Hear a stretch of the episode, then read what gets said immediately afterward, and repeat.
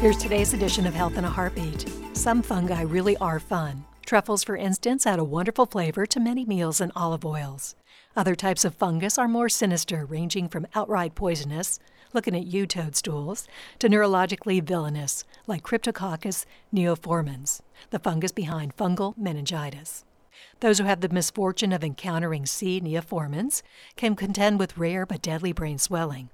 The fungus is devious but effective, undergoing a remarkable transformation that allows it not only to withstand different microenvironments in the body, but also to infect the body quickly.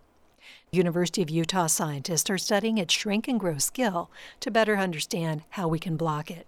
If inhaled, the fungus can survive in the lungs and trot through the bloodstream into the brain and other essential organs.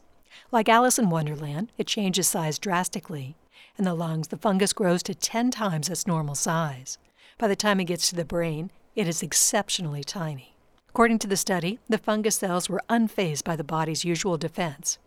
Phosphate, a chemical released in the body when tissue is damaged by an infection, accumulates in the lungs, the first sign of fungus.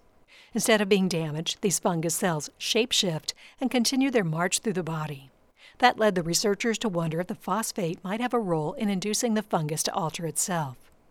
This lethal efficacy has prompted researchers to turn their focus toward looking for an existing FDA approved compound that can block the fungus from spreading throughout the body, catching it before it can transform.